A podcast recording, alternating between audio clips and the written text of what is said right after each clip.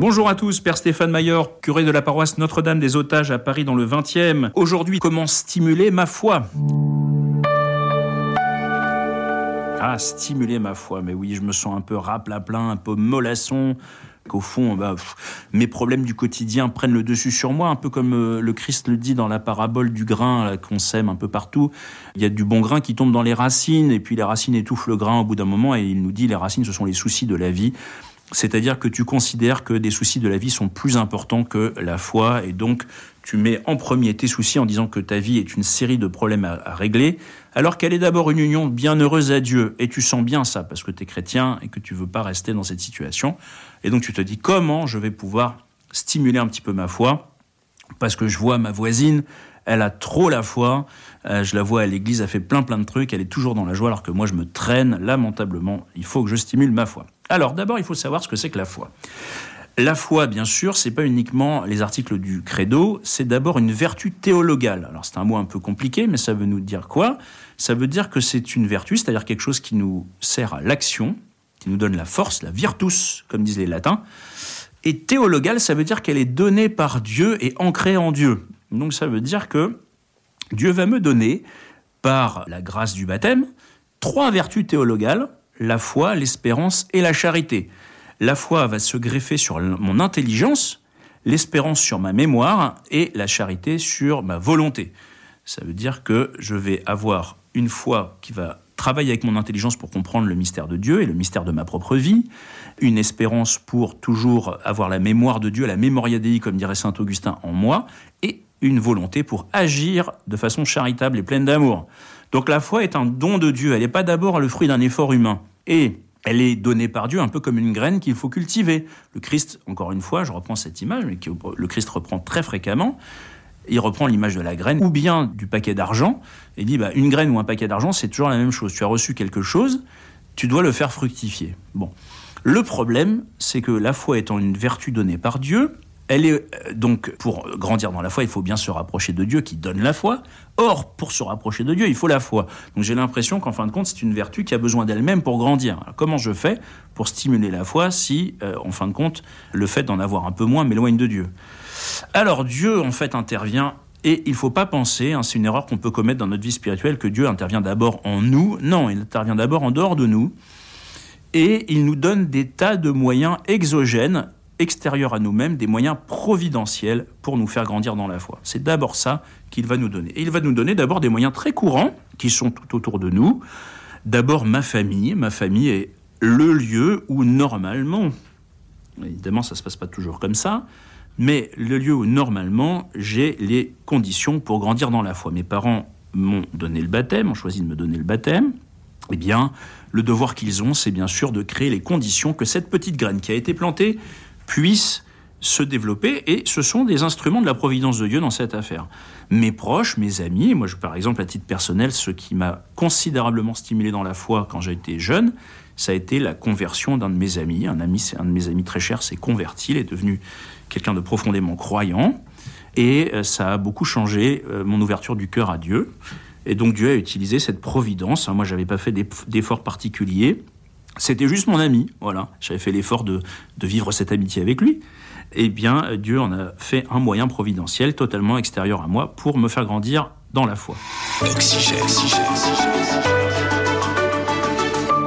Et puis, il y a la paroisse, bien sûr, notre communauté. Voilà, le fait de vivre en paroisse, de se rapprocher de sa paroisse, pour stimuler notre foi, nous devons d'abord rencontrer et nous rapprocher de personnes croyantes.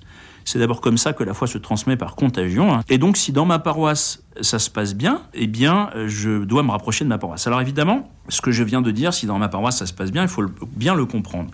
C'est pas que je vais essayer de trouver la paroisse idéale. Je vais d'abord essayer de comprendre ce que vit ma paroisse. C'est-à-dire que si ma paroisse est un petit peu plus difficile, parce qu'elle est un petit peu plus âgée, ou que les liturgies sont un peu moins sophistiquées parce que y a moins de moyens, il y a moins de gens qui savent chanter, il y a moins de musiciens sur la paroisse ou que sais-je, ou le prêtre est un petit peu fatigué, il prêche un peu moins bien. Mais je ne vais pas d'abord essayer de quitter ma paroisse en me disant « le Seigneur n'a rien à m'y donner ». Je vais d'abord essayer de m'intégrer à ma paroisse et de comprendre ce qui s'y passe. Donc pour stimuler ma foi, je vais me rapprocher de ma paroisse et sur ma paroisse, je vais découvrir, même si c'est une paroisse un petit peu fatiguée, qu'il y a plein de gens croyants qui vont m'aider à grandir dans ma foi. Et je vais surtout découvrir sortir de cette segmentation générationnelle terrible sur nos paroisses qui fait que les jeunes ne parlent qu'aux jeunes, les vieux ne parlent qu'aux vieux. Je vais découvrir des vieux, si je suis jeune, je vais découvrir des vieux qui ont donné la foi. J'ai enterré très récemment une personne de 102 ans qui a été une missionnaire acharnée, qui a converti un nombre considérable de personnes sur la paroisse où j'étais, Sainte-Marie-des-Batignolles avant. Et cette personne-là, jusqu'à pratiquement ses 100 ans, allait dans la rue, parlait du Christ, et elle a parlé à un nombre de jeunes considérables qui ont découvert la foi grâce à elle. Donc, ça ne veut pas dire que parce qu'une personne est un peu âgée ou un peu fatiguée, elle n'a rien à nous apporter, c'est pas vrai. Elle peut nous apporter une foi extrêmement puissante. Mais il faut s'en rapprocher, il faut faire tomber les barrières qui fait qu'on se méfie un petit peu de gens qu'on ne connaît pas, des gens qui ne sont pas de notre culture. Hein. C'est quelqu'un qui vient d'un pays étranger, alors il a une vision un peu exubérante de la foi, ouais, peut-être, mais enfin, en tout cas, il a la foi, ça vaut le coup de se rapprocher de lui. On ne grandit jamais seul dans la foi. C'est pas d'abord ma foi, c'est notre foi. La foi de l'Église, c'est un nous. Et donc, ça veut dire que ma foi dépend aussi de celle des autres. Et puis ensuite, il y a les efforts personnels à faire. Ma foi, comme je vous l'ai dit, la foi est une vertu qui se greffe sur l'intelligence. Et donc, on doit nourrir la foi par l'intelligence. On a une intelligence qui a deux aspects. On a une intelligence spéculative et une intelligence contemplative. L'intelligence spéculative, ça veut dire je réfléchis sur quelque chose. Alors en l'occurrence, là, on va prendre sur la question de la foi, sur le mystère chrétien. Donc je réfléchis, je me forme, je vais prendre des cours, je vais aller dans ma paroisse parce qu'il y a des ateliers bibliques, je vais avoir, le curé fait des conférences de carême sur le Credo, je vais y aller, je vais essayer de comprendre un peu mieux ma foi avec mon intelligence spéculative, donc je réfléchis à ce qu'est la foi. Et puis, il y a l'intelligence contemplative, qui est la vie de prière, tout simplement. C'est-à-dire, je contemple le mystère, sans forcément réfléchir toutes les 5 minutes, mais en lisant une page d'évangile, en laissant mon cœur se laisser toucher. L'intelligence du cœur, elle n'est pas la seule intelligence, mais les deux sont importantes. Une formation solide et une vie de prière intense pour nourrir l'intelligence et ainsi nourrir la foi. La foi s'obscurcit aussi quand l'intelligence s'obscurcit. Or, l'intelligence s'obscurcit par une chose très claire, la négligence, donc je ne me forme pas, je ne fais pas d'effort particulier, et aussi le péché. Le péché obscurcit notre intelligence. Et donc, ma foi va se stimuler aussi par une vie droite. Donc, si je fais des efforts pour sortir de mon péché, si j'essaie de mener une vie de plus en plus droite et belle, eh bien, ma conscience va s'éclaircir, et s'éclaircissant, mon intelligence va s'éclaircir, et la foi va devenir de plus en plus évidente. Hein. Donc, tout ça est lié. Le péché nous fait perdre un peu cette confiance en Dieu et en nous-mêmes. Et puis enfin, la charité, œuvrer, faire de bonnes choses, faire le bien, surtout si ça me coûte, faire des petits sacrifices quotidiens, eh bien, ça va stimuler la foi parce que saint Thomas d'Aquin nous dit « la charité est la forme de toutes les vertus », c'est-à-dire qu'elle donne forme et consistance à la foi. La charité est donc cette vertu théologale qui est supérieure aux autres, comme nous dit saint Paul dans l'Épître aux Corinthiens, qui va donner forme et consistance à ma foi, parce que dans mes actes, je vais attester de ma foi par la bonté de mes actes et par la bonté de ma vie. Et donc, c'est ça qui va stimuler aussi ma foi, de bien agir, voilà, d'essayer d'être un saint au quotidien. Voilà 1001 façons de stimuler la foi, il y a encore plein d'autres manières de le faire, mais simplement de se dire que ma foi, elle m'a été donnée comme une graine que je dois faire grandir, et que je dois faire grandir en Église. À bientôt.